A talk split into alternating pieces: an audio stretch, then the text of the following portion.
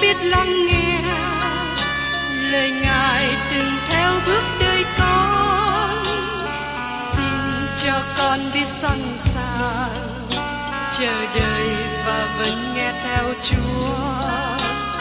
Xin cho con biết sẵn sàng thực hành lời chúa đã truyền ban. Hân hoan chào mừng quý vị đón nghe chương trình Tìm hiểu Thánh Kinh. Đây là một chương trình học kinh thánh liên tục và hệ thống trong thời gian 5 năm. Chúng ta sẽ lần lượt khảo sát từ sáng thế ký cho đến khải huyền. Mục sư tiến sĩ Mcky là người được Chúa dùng để sáng lập và thực hiện chương trình này. Ông tin rằng lời của Đức Chúa Trời có khả năng đáp ứng mọi nhu cầu cho tất cả mọi người trên thế giới, không phân biệt chủng tộc, văn hóa, trình độ tuổi tác hay phái tính. Ước mong quý vị theo dõi liên tục và giới thiệu cho thân nhân bạn hữu cùng đón nghe. Kính chào quý vị và các bạn. Trong chương trình tìm hiểu Thánh Kinh hôm nay, tôi với quý vị tìm hiểu đến một sách mới, đó là Thơ văn thứ nhì. Có lẽ đây là một thư mà quý vị và tôi ít có dịp tìm hiểu qua. Nhưng tôi thấy rằng thơ văn thứ nhì là một thư đặc biệt. Trước hết, tôi cùng với quý vị tìm hiểu về phần tổng quát, hay còn gọi là phần giới thiệu của thư gian thứ nhì. Tôi có một anh bạn da đen mà tôi biết về anh nhiều năm trước đây. Anh có một phương cách tốt để chia ba thư tín của sứ đồ văn mà tôi chưa hề nghe trước đây. Anh gọi ba sách này là văn một mắt, văn hai mắt và văn ba mắt. Chúng ta không thể quên được ba thư tín của văn nếu các bạn nhớ đến cách phân chia này. Anh bạn này là một trong các mục sư bảo thủ hầu việc Chúa trong khu vực chung với tôi. Anh ta thật sự là một anh em trong đấng Christ. Với một cơ đốc nhân, bất kể họ thuộc về quốc tịch nào, tuổi tác nào, nếu người ấy có được sự sanh lại từ nơi Chúa, người ấy trở thành anh em với tôi. Đó là lẽ thật lớn được dạy trong thư gian thứ nhất, mà nó được tiếp tục nói trong thư gian thứ nhì và thứ ba, với những sự nhấn mạnh khác nhau. Giờ đây, chúng ta tìm hiểu thơ văn thứ nhì, hay có thể gọi là văn hai mắt. Cảm giác đầu tiên của các bạn là gì khi nhìn vào thư này? Tôi tin rằng các bạn nhận thấy thư văn thứ hai và thứ ba rất ngắn. Có thể các bạn lấy làm lạ, tại sao thư văn thứ nhì chỉ có 13 câu, và thư văn thứ ba chỉ có 15 câu mà được bao gồm trong Kinh Thánh? Cả hai thư này thật sự rất ngắn. Có người sẽ nói, thư này ngắn, như thế sứ điệp của nó suốt kém. Sứ đồ dân không có nhiều điều để nói.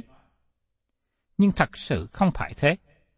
Dầu thư này ngắn, nhưng nó không làm giảm đi sự quan trọng của thư tín. Thật ra, vì nó ngắn ngủi, lại làm tăng thêm giá trị. Dầu thư tín này rất ngắn, nhưng rất quan trọng và nó rất cần thiết để có nhận thức đúng trong thư tín thứ nhất và tránh được những quan điểm sai lầm. Tôi xin lấy một thí dụ để giải bài như sau. Có một lần trước đây, bác sĩ của tôi cho tôi hai thứ thuốc để uống trị bệnh, và bảo tôi sẽ uống thứ này khi có một số triệu chứng xảy ra. một viên thuốc rất nhỏ và nó khó cho tôi cầm lấy bỏ vào miệng. Trong khi loại thứ hai là viên rất lớn, nó rất khó cho tôi uống và tôi phải uống kèm với một ly nước lớn. Sau khi dùng hai thứ thuốc này, tôi khám phá ra rằng viên thuốc nhỏ có tác dụng mạnh hơn viên thuốc lớn. Vì thế, thứ văn thứ nhì và thứ ba cũng giống tương tự như vậy. Dầu rằng hai thứ này ngắn, nhưng không kém phần quan trọng. Bây giờ, chúng ta tìm hiểu đến tác giả. Tác giả của thư văn thứ nhì là sứ đồ chăng. Chúng ta gọi ông là sứ đồ của tình yêu thương, nhưng Chúa Giêsu gọi dân là con cái của sấm sét, như được chép ở trong sách mát đoạn 3 câu 17. Gia cơ, con CBD và dân em Gia cơ. Ngài đặt tên hai người là Bo Anet, nghĩa là con trai của sấm sét. Tôi nghĩ các bạn có thể thêm vào sấm sét này sự chiếu sáng, vì trong thư tín này của dân nói cho chúng ta biết rõ ràng, các bạn cần phải bày tỏ tình yêu thương với anh em mình, nếu không, các bạn không phải là con cái của Đức Chúa Trời. Thời gian hay là năm mà người ta đoán rằng thơ tín thứ nhì được viết là vào khoảng năm 90 đến năm 100 sau công nguyên. Thư văn thứ nhì cũng giống như thư Philemon. Nó là một thư viết có tính cách cá nhân. Thư này được viết bởi sứ đồ dân gửi cho một bà trưởng lão trong hội thánh. Các bạn cần nhanh nhớ rằng, văn là sứ đồ viết cho gia đình của Đức Chúa Trời. Phaolô là người viết cho hội thánh của Đức Chúa Trời. Trong khi Phêrô là người viết về sự tể trị của Đức Chúa Trời. Nếu các bạn giữ bối cảnh này trong suy nghĩ của các bạn khi các bạn đến các thư được viết bởi những người khác nhau. Nó sẽ giúp cho các bạn hiểu về những điều gì mà tác giả muốn nói. Do rằng các lời này được giảng cho cá nhân hay cho hội thánh. Sứ đồ dân đang nghĩ về bối cảnh trong gia đình của Đức Chúa Trời. Rõ ràng, có một số cơ đốc nhân trong hội thánh địa phương này mà họ tiếp đãi người khác mà họ cũng xưng nhận là cơ đốc nhân. Dầu rằng có một số người đi theo giáo lý sai lệch và chối bỏ thần tánh của Đấng Christ, chối bỏ một số lẽ thật lớn của cơ đốc nhân. Tại đây, sứ đồ dân cảnh giác rằng không được tiếp đón những người như thế, và đó là mục đích chính của thư tín ngắn ngủi này.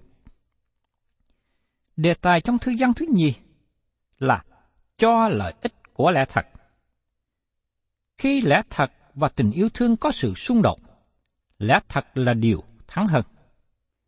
Lẽ thật ở trong vị trí cao hơn. Các bạn có chú ý đến điều mà Phaolô đã viết ở trong Cô Đinh Tô nhất đoạn 13. Phaolô đã không nói rằng, giờ đây còn có đức tin, hy vọng, lẽ thật và tình yêu thương. Nhưng Phaolô nói, nên bây giờ còn có ba điều này, đức tin, sự trông cậy, tình yêu thương nhưng điều trọng hơn trong ba điều đó là tình yêu thương. Trong Côn Tô thứ nhất, đoạn 13, câu 13. Nhưng lẽ thật được mang vào, và lẽ thật đến trước. Nói một cách khác, lẽ thật xứng đáng để cho chúng ta binh vực, vì nó là một sự sai lầm khi tiếp nhận các giáo sư giả. Đây là vị trí mà tôi giữ một cách vững chắc. Tôi tin rằng lẽ thật trong lời của Đức Chúa Trời xứng đáng để chúng ta binh vực. Khi tôi nói về lẽ thật, trước nhất tôi muốn nói rằng những điều mà nó có đặt nền tảng trong Kinh Thánh là lời của Đức Chúa Trời. Không có nghi vấn nào trong tâm trí của tôi về điều đó. Điều quan trọng thứ hai là thần tánh của Đấng Christ và công việc của Ngài trên thập tự giá vì chúng ta. Tôi gặp một người mà người này tin tưởng về một số lẽ thật cố yếu và sau đó người ấy với tôi không đồng ý với nhau về một số điều không cốt yếu. Tôi có một người bạn tốt mà người này cũng là mục sư của hội thánh ngũ tuần Khi chúng tôi đi chơi chung với nhau, ông ấy với tôi thường tranh luận với nhau một cách ôn hòa. Cuối cùng, tôi thường hay nói với ông ta, Hỡi anh, tôi và anh đồng ý với nhau rất nhiều điều. Tôi thích nghe anh nói về Chúa Giêsu và sự chết của Ngài trên thập tự giá anh đã làm cho lòng tôi ấm áp khi nói về những điều này. Nhưng tôi muốn anh biết rằng, chúng ta không đồng ý với nhau một số điểm, và tôi cầu nguyện cho anh, bởi vì tôi nghĩ anh đã sai. Các bạn biết không, sau đó ông bạn của tôi cũng quay lại và nói với tôi lời tương tự như vậy. Chúng tôi vui cười, chia tay với nhau.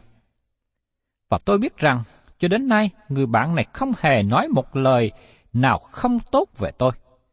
Ông ta là anh em với tôi. Tôi mong ước rằng, ông thấy được một số điều như tôi thấy. Nhưng ông cần thêm sự soi sáng, và tôi cần nhịn nhục với ông. Ông bạn của tôi đứng trên lẽ thật về kinh thánh được hà hơi. Ông cũng đứng trên lẽ thật về thần tánh của Đấng Christ và ông cũng đứng trên lẽ thật về sự kiện Đấng Christ đã chết thay cho chúng ta. Khi một người tin nhận như thế, người ấy là anh em với tôi. Tôi không thể nào từ chối sự kiện này. Từ ngữ căn bản ở trong thư văn thứ nhất là tình yêu thương. Nhưng tình yêu thương ở trong phạm vi gia đình của Đức Chúa Trời. Con cái yêu mến lẫn nhau trong gia đình của Đức Chúa Trời Điều này đánh dấu người ấy là con cái của Đức Chúa Trời. Người ấy yêu mến Đấng Christ và người ấy cũng yêu mến anh em mình. Cách nào con cái của Đức Chúa Trời yêu mến lẫn nhau được nói đến trong cả nội dung của thư văn thứ nhất. Tôi thấy rất hữu ích để chúng ta quay trở lại thư văn thứ nhất và nhắc lại một vài ý tưởng này. Trong thư văn thứ nhất đoạn 3 câu 10, bởi đó, người ta nhận biết con cái Đức Chúa Trời và con cái ma quỷ. Ai chẳng làm điều công bình là không thuộc về Đức Chúa Trời, kẻ chẳng yêu anh em mình cũng vậy. Giăng có ý nói về lẽ thật này trong phương diện tích cực, để không có cách nào một người tuyên bố mình là cơ đốc nhân mà lại ấy lúc lắc qua lại, lẫn tránh qua lại. Các bạn không thể nào tránh né điều này. Nếu các bạn không thực hành sự công bình trong đời sống của các bạn, các bạn không thuộc về Đức Chúa Trời. Đây là dấu hiệu để bày tỏ các bạn là con cái của Đức Chúa Trời.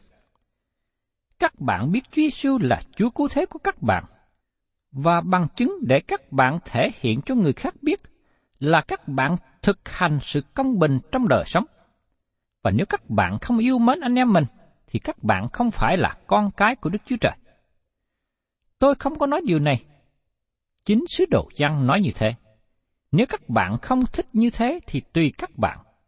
Sứ đồ Giăng nói rằng, các bạn có thể nói một người thật sự tin Chúa Giêsu bởi đời sống công bình và tình yêu thương đối với anh em cơ đốc nhân. Nhưng đối với tội nhân hư mất không ở trong gia đình của Đức Chúa Trời thì sao? Chúng ta có yêu thương họ không? Chúng ta biết trong tin lành răng đoạn 3 câu 16 nói rằng Vì Đức Chúa Trời yêu thương thế gian, đến nỗi đã ban con một của Ngài, hầu cho hệ ai tin con ấy không bị hư mất mà được sự sống đời đời. Giờ đây, xin các bạn hãy chú ý nghe điều tôi nói cách cẩn thận. Chúng ta yêu thương người khác bằng cách đem tin lành đến cho họ. Như chúng ta thấy khi tìm hiểu sách Jonah, tiên tri Jonah đã không yêu mến dân thành Ninive, nhưng Đức Chúa Trời bảo ông đến đó vì Đức Chúa Trời yêu thương họ. Ngài nói, vì Đức Chúa Trời yêu thương họ và muốn họ trở lại cùng Ngài. Ngài muốn Jonah yêu thương họ nữa. Đây là mối quan hệ của Đức Chúa Trời cần có với thế giới hư mất. Các bạn không thể yêu mến tội nhân và tội lỗi của họ Chúng ta không được kêu gọi làm điều đó. Chúng ta được kêu gọi yêu thương tội nhân bằng cách đem tin lành đến cho họ. Đó là điều quan trọng. Và khi họ trở về cùng Đấng Christ, chúng ta sẽ yêu mến họ nữa. Giờ đây có một câu hỏi khác được nêu lên. Mối quan hệ của chúng ta như thế nào đối với các giáo sư giả? Đối với những người khước từ thần tánh của Đấng Christ, Sứ đồ Giăng đã nói rõ cho chúng ta điều này trong thư gian thứ hai. Và đây là điều chúng ta cần đề phòng, quan tâm. Giăng đã nói ở trong câu 7. Trong thế gian đã rải nhiều kẻ dỗ dành, là kẻ chẳng xưng Đức Chúa Giêsu Christ lấy xác thịt mà đến. Ấy đó thật là kẻ dỗ dành và kẻ địch lại Đấng Christ.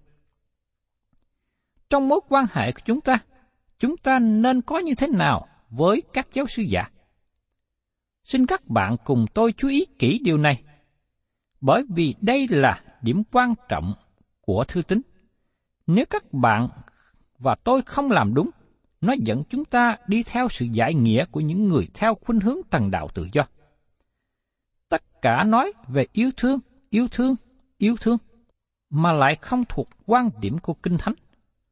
Chúng ta được bảo yêu mến mọi người, nhưng có người nào mà trong Kinh Thánh bảo chúng ta không yêu thương họ, nhưng phải rất cẩn thận về họ? Sứ đồ Giăng đã viết ở trong thư gian thứ nhất đoạn 2 câu 15. Chớ yêu thế gian, cũng đừng yêu các vật ở thế gian nữa. Nếu ai yêu thế gian thì sự kính mến Đức Chúa Cha chẳng ở trong người ấy. Những việc trong thế gian bao gồm con người trong thế gian. Tình yêu của chúng ta là đem tin lành đến cho họ. Chúng ta giảng lời của Đức Chúa Trời cho họ. Điều mà sứ đồ Giăng nhấn mạnh trong thư văn thứ nhất là tình yêu thương. Nhưng từ ngữ chủ yếu trong thư văn thứ nhì là lẽ thật. Khi lẽ thật và tình yêu thương ở trong sự đối nghịch, xung đột, cái nào sẽ chiếm ưu thế hơn? Nếu các bạn có câu trả lời cho điều này, nó sẽ xác định mối quan hệ của chúng ta với các giáo sư giả là những người chối bỏ thần tánh của Đấng Christ.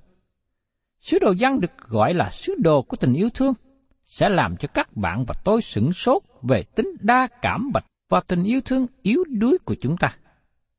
Chúng ta lựa chọn điều nào? Lẽ thật hay tình yêu thương? Sự trả lời của dân khiến chúng ta giật mình. Lẽ thật đến trước. Chúa Giêsu đã nói, ta là đường đi, lẽ thật và sự sống. Ngài đã không nói, ta là tình yêu thương. Nhưng sau này Chúa nói, ta là đường đi, lẽ thật và sự sống. Chẳng bởi ta thì không ai được đến cùng cha. Ở trong văn đoạn 14 câu 6. Các bạn cần phải đến với Đức Chúa Cha qua Chúa Giêsu. Các bạn không có con đường nào khác. Tại sao? Bởi vì Chúa Giêsu không những là đường đi, nhưng Ngài cũng là lẽ thật nữa. Và cũng chính chăng là người sau đó đã viết, Đức Chúa Trời là tình yêu thương. Sau khi Chúa Giêsu đã đến thế gian và nói rằng Ngài là lẽ thật, sau đó dằn nói, Đức Chúa Trời là tình yêu thương. Các bạn thân mến, tình yêu thương biểu lộ trong phạm vi và trong văn mạch của lẽ thật. Tình yêu thương chỉ có thể biểu lộ trong một giới hạn, trong một phạm vi mà Kinh Thánh định. Vì thế, đối với các giáo sư giả thì như thế nào? Tôi xin thưa với các bạn, các bạn không được yêu mến các giáo sư giả. Văn nói rất rõ về điều đó. Văn nói một điều ngạc nhiên. Văn nói, các bạn không được tiếp rước các giáo sư giả vào nhà. Các bạn không được tiếp nhận họ và không có mối giao thông nào với họ hết. Đó là một lời nói mạnh mẽ nhất được nói về các giáo sư giả. Chúng ta cần chú ý đến một từ ngữ nữa nhằm giúp chúng ta có được một bối cảnh đúng hơn về những gì Giăng đang nói trong thư thứ nhì và cả trong thư thứ ba nữa. Trong thư thứ nhất, Giăng nói rằng chúng ta bước đi trong sự sáng, cũng như Chúa Giêsu là sự sáng. Lẽ thật và sự sáng giống nhau, cả hai đều là lời của Đức Chúa Trời. Nhưng như chúng ta đã thấy, tình yêu thương và lẽ thật tách biệt với nhau. Chúa Giêsu là lẽ thật và Ngài là tình yêu thương. Đức Chúa Trời là tình yêu thương và Chúa Giêsu là Đức Chúa Trời. Cộng thêm với từ ngữ lẽ thật, có một từ ngữ nữa mà chúng ta thấy ở trong thư ngắn ngủi này, đó là bước đi. Các bạn có chú ý đến điều răng đã nói không? Ở trong thời gian thứ nhì, câu 4. Tôi có lòng vui mừng lắm mà thấy trong con cái bà có mấy kẻ làm theo lẽ thật, theo điều răng của chúng ta đã nhận lãnh nơi Đức Chúa Cha. Trong bản dịch tiếng Anh, dịch chữ làm theo là bước đi. Và chúng ta xem tiếp ở trong thời gian thứ nhì, câu 6. Và sự yêu thương là tại làm theo điều răn của Đức Chúa Trời. Đó là điều răn mà các ngươi đã nghe từ lúc ban đầu đặng làm theo, tức là bước đi. Trở lại trong thời gian thứ nhất, sứ đồ văn đã viết, bởi đó người ta nhận biết con cái Đức Chúa Trời và con cái ma quỷ. Ai chẳng làm điều công bình là không thuộc về Đức Chúa Trời. Kẻ chẳng yêu anh em mình cũng vậy. Ở trong thư gian thứ nhất đoạn 3 câu 10. Sự công bình là đấng Christ, và từ chối đấng Christ thì không phải là điều công bình. Lẽ thật là điều chủ yếu. Những người nào không có tình yêu thương thì không phải là anh em của chúng ta. Điều quan trọng thứ hai là bước đi. Đối với từ ngữ thứ hai này, chúng ta bày tỏ sự sáng trong đời sống của cơ đốc nhân. Lẽ thật không những là điều chủ yếu, nhưng sự bước đi cũng chủ yếu nữa. Và vì thế, chúng ta được khuyên bảo yêu mến anh em mình. Trong thư thứ hai cho chúng ta một quan điểm quân bình của thư thứ nhất. Tư tưởng trong thời hiện đại của chúng ta là tình yêu, tình yêu, tình yêu. Chúng ta được bảo yêu thương tất cả mọi người đến với chúng ta. Tôi không tìm thấy điều này được nói trong Kinh Thánh. Tại đây, khi sứ đồ Giăng nói về tình yêu thương, ông nói rõ, đó là tình yêu thương ở trong gia đình của Đức Chúa Trời.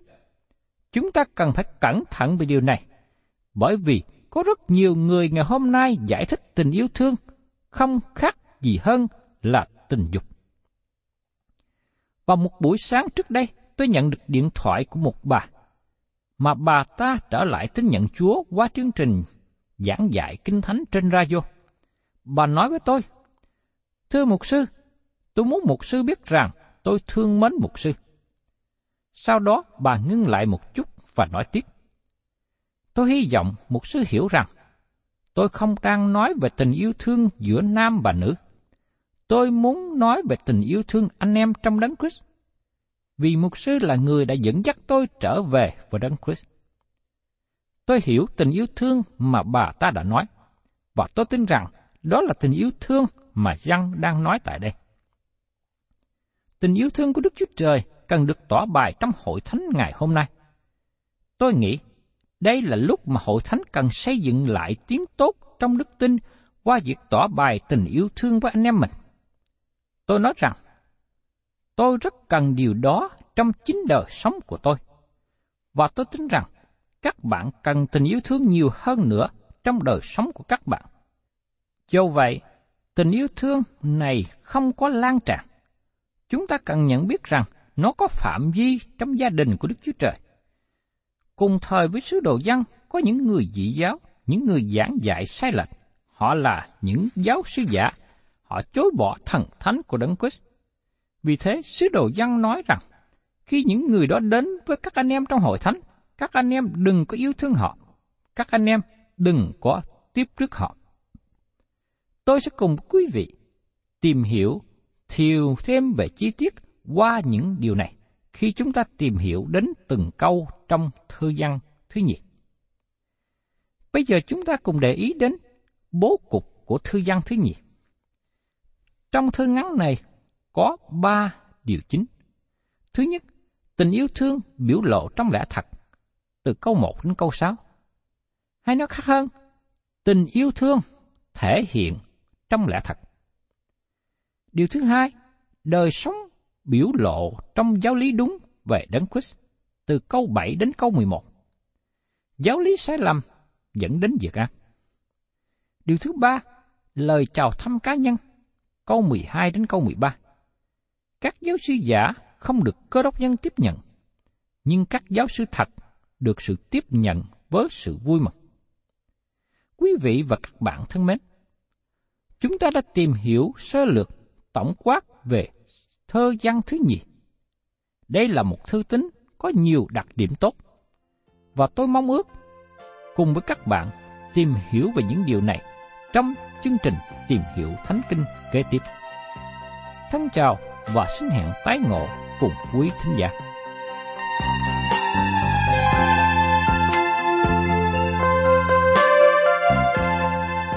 Cảm ơn quý vị đã đón nghe chương trình Tìm hiểu Thánh Kinh.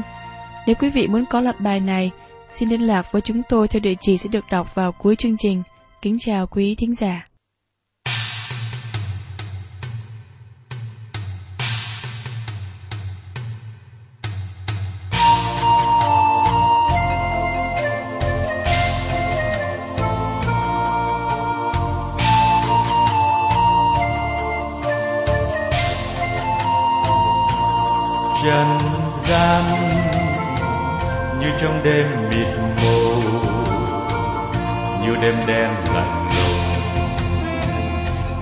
Rừng âm u.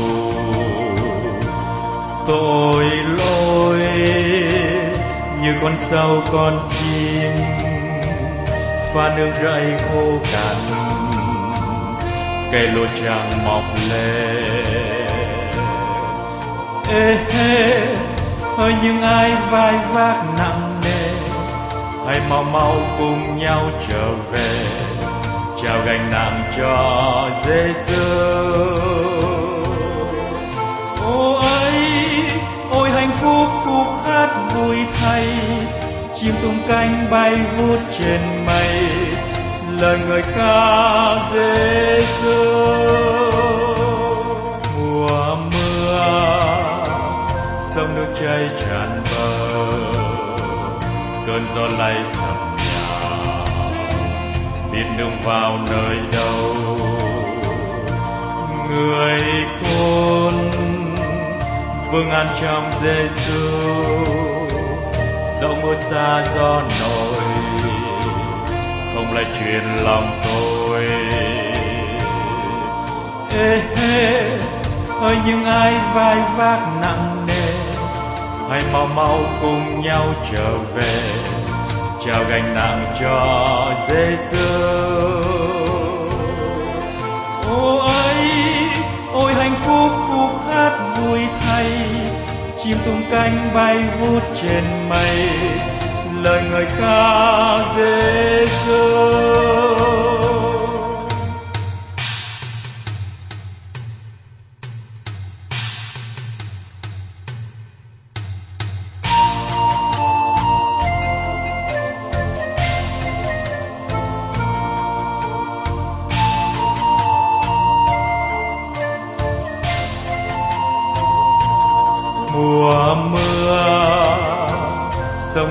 sông tràn bờ. Cơn gió lay sập nhà, biết đường vào nơi đâu. Người khôn, vương an trong Giêsu dẫu mưa xa gió nổi, không lại truyền lòng tôi. Ê hê ơi, những ai vai vác nặng hãy mau mau cùng nhau trở về. Trao gánh nặng cho Giêsu Ôi, ôi hạnh phúc khúc hát vui thay. Chim tung cánh bay vút trên mây. Lời người ca Giêsu